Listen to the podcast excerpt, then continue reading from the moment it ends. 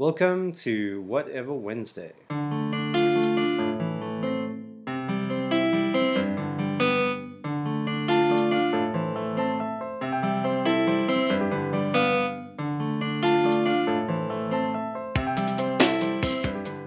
Well, it's Wednesday. It's Whatever Wednesday. And uh, it's just me. It's Andre. It's not Mike.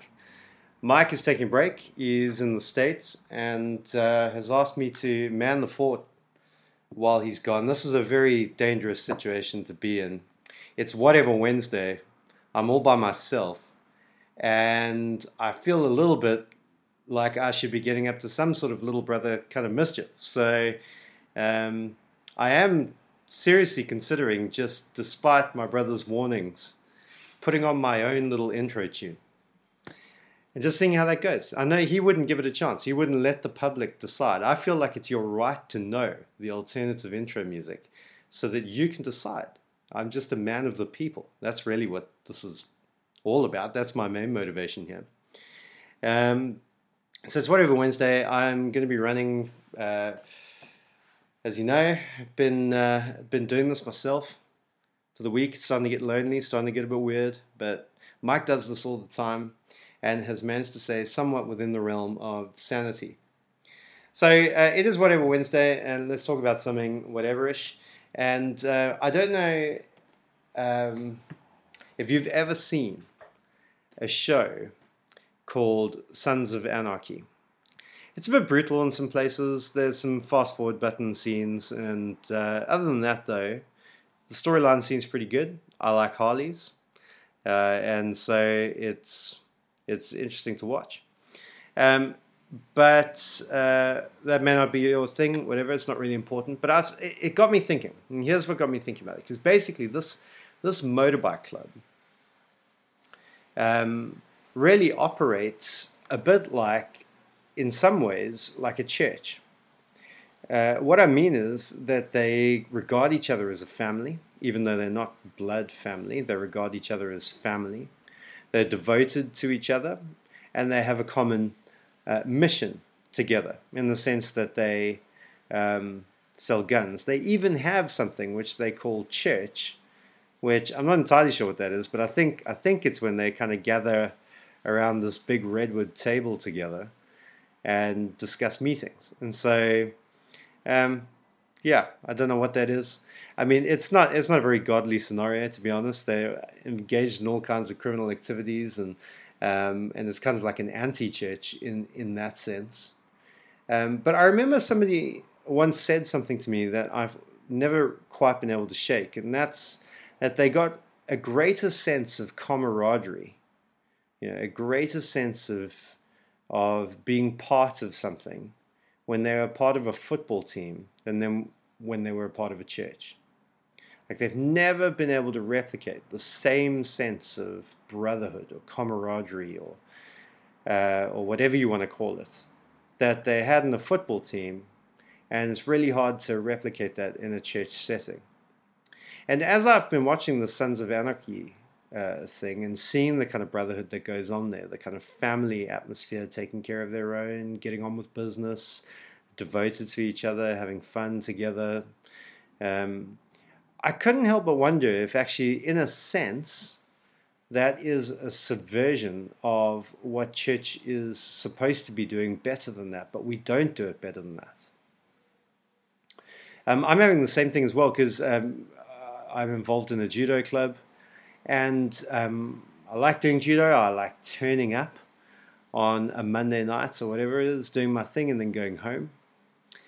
Uh, but for lots of the guys there, it's much more than that. Actually, they are involved in some of the projects and get together after drink, after judo for drinks, and uh, so on and so forth. And there's all kinds of activities, like going to the, the various festivals and representing the club and all that kind of thing. There's a, there's a whole life, judo club kind of life that takes place that I don't really participate in because I don't have time. But...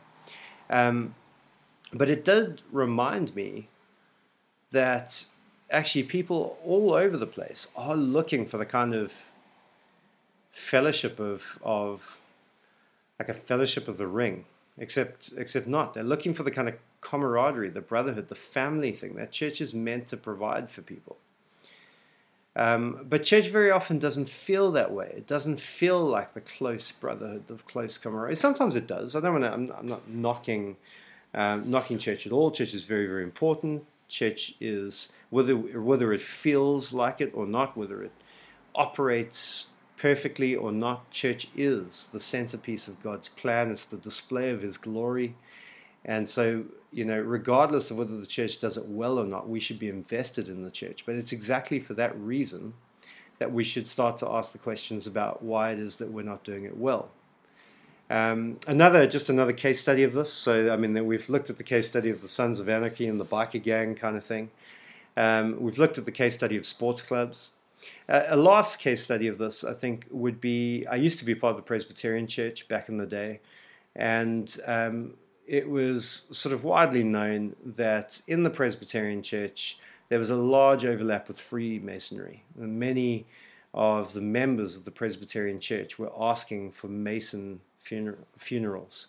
Um, and so uh, it was a bit of a problem, and people had various positions on it, and people viewed the Masonic Lodge in, in different ways. But the point is, having had a conversation with one of these people um, and asking them why they do it, the, the sense was the brotherhood. It's just there was no, they've never seen anything close to the kind of brotherhood you get in a Masonic Lodge and the Freemasons. Uh, they've never seen anything like that in their church before. Church just simply didn't offer it. And so they found it there. Um... And this has always perplexed me. I, I think um, I think it's it's difficult to understand why, when we are doing something as intimate, something as glorious as the as the whole Christian life, why is it that we don't connect deeply and profoundly to each other? Again, sometimes we do, and I'm sure many of you would and have had experiences like that. I certainly have had in the past. Uh, if I'm honest, I'm not so sure I have it now um, in my own local church, and there's various reasons for that.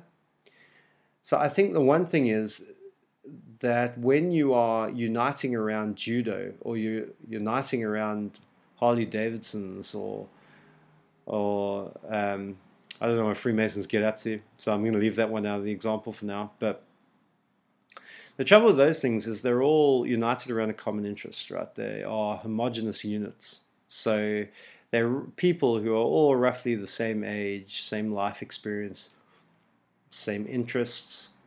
Um, you don't you don't get people of different races in motorbike gangs uh, so much. And the thing is all about the interests. So it may just be that in church circles, though we are united by a common interest as well, Um, we are united from much more, uh, a much more broad set of life experiences.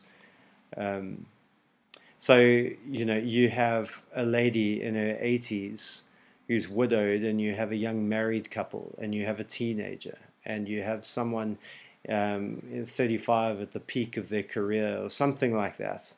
And you've got to mix all these people together and uh, unite them around this this common interest. And generally speaking, um, everybody at the football club or the judo club or the the biker club or whatever are of the same sort of age group um, and the same sort of life experience, same sort of demographic back bracket. And so it, I think a bit a bit easier in the sense for people to get along like that. The challenge of church is not just to create a biker church or a cowboy church or a black church or a white church or a young church or an old church, but to create a church that genuinely reflects the gospel insofar as it's uniting people from every tribe and tongue and every stage of life and every socio-economic bracket and bringing them all together under the banner of the gospel. And that's not always easy to do. That is a challenge. And we need to get over ourselves a bit and uh, unite around that. So why do people, if we do have this common interest though, why can we not unite? And, and I think this is really the big, uh, the big point of concern for me, is that in theory, doesn't matter what sort of background you come from or your stage of life or your culture, you should be able to unite around Christ. But that raises another very important question. How much does Christ actually occupy our thinking and our speaking, even, even on a Lord's Day, you know, even when we gather together for church on a Sunday? I mean, you get together, we do the service, we have the little formal hour, hour and a half, whatever it is. But then what happens then? Uh, when we're having tea and coffee together, does the conversation continue? Do we talk about Christ, or we just start to talk about our lives? And maybe that's where things break down. Maybe that's where it gets more difficult. Not, uh, obviously, that I'm trying to imply that you shouldn't be asking people how they're doing or how their week was, because I think that's part of how we minister to, to each other. We understand what's going on in each other's lives, and we try and connect it to each other. Um, and so I think it's perfectly appropriate on a Sunday morning to say, hey, how was your week? How are you doing? Because that's what we're trying to do. However, if that's all that it is, if it's only about the weather, about your week, about the birthday, about the hard day at work, and it never gets on to talking about it, about Christ, or about the things of faith, about the gospel, about the church, uh, that's very difficult. Um, and so I wonder, the other thing, uh, just briefly, I'm going to wrap this up, but another thing for you considering, why is it that we don't always have close fellowship, close, intimate fellowship with each other? Um, is because I think we're afraid to be as we truly are. That's the one thing about football clubs and and whatever is, you go there for judo, but there is no expectation outside of that as to how you ought to live. Whereas obviously in churches, we do have an expectation of what you do Monday to Saturday. We do care about that. Um, so, you know, when I'm sitting there talking to someone from judo and they're talking about how they had a heavy weekend and they drank so much they couldn't remember what happened the night before or something like that, then um, you know th- nobody there has any cause for judgment. Um, but in a church, we would do. We would have cause for concern. Maybe not judgment, but we'd have cause con- for concern. And so um, that's another factor. And that factor does mean that sometimes it's a lot easier to buy into the temptation, or to, to give into the temptation rather, to uh, play church, to pretend, to to put forward an image of ourselves that we think other people would accept or respect, and rather than simply be ourselves. Um, and I think that uh, that's important, because obviously if there are big problems, we do want our brothers to know about it so that they can help us. But also, I think, um, particularly within evangelical circles, we're just too uppity about things that don't matter. Um So, uh, in lots of evangelical circles in the U K, you could not share with any sort of enthusiasm your experience of um, of a nice brew that you had tried out for the first time. It would just be met with a lot of suspicion. Um, even if you do that kind of thing, you don't. You certainly don't brag about it, and if you brag about it, you certainly don't do it at church. And so there is a disconnect, I think, sometimes between real life and church life, and that disconnect is caused by a false set of values sometimes, but also sometimes just by a genuine fear of opening up to others. So here's my Whatever Wednesday thought. Uh, let's try and not uh, let the blessing of close camaraderie, fellowship, of walking together in unity, um, be a thing that we don't strive to, to attain. We want to have that. We don't want to concede that ground to sports clubs and other clubs and other societies, especially if Christians are lonely or if they are yearning for fellowship and friendship. They should be able to find it in the church. And that means we have to put ourselves out there. We have to be open. We need to be vulnerable. We need to be honest. We need to call on people when we need them.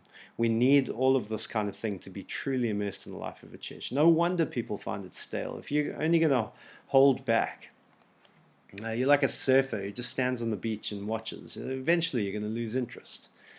Um, to be truly benefiting from the life of a church, you have to put yourself in there. And then the, And hopefully as we do that, others will follow suit, and that close sense of fellowship, walking together intimately in brotherhood, that hopefully that will come. And obviously not being meaning to be gender exclusive here. By brotherhood, I mean brotherhood, sisterhood, brother and sisterhood, whatever it is. Um, okay, cool. That's all from me today. I have no idea how long this thing has been going on for, but fourteen minutes. I do know. It's been fourteen minutes. That's all from me today. Signing out for Whatever Wednesday.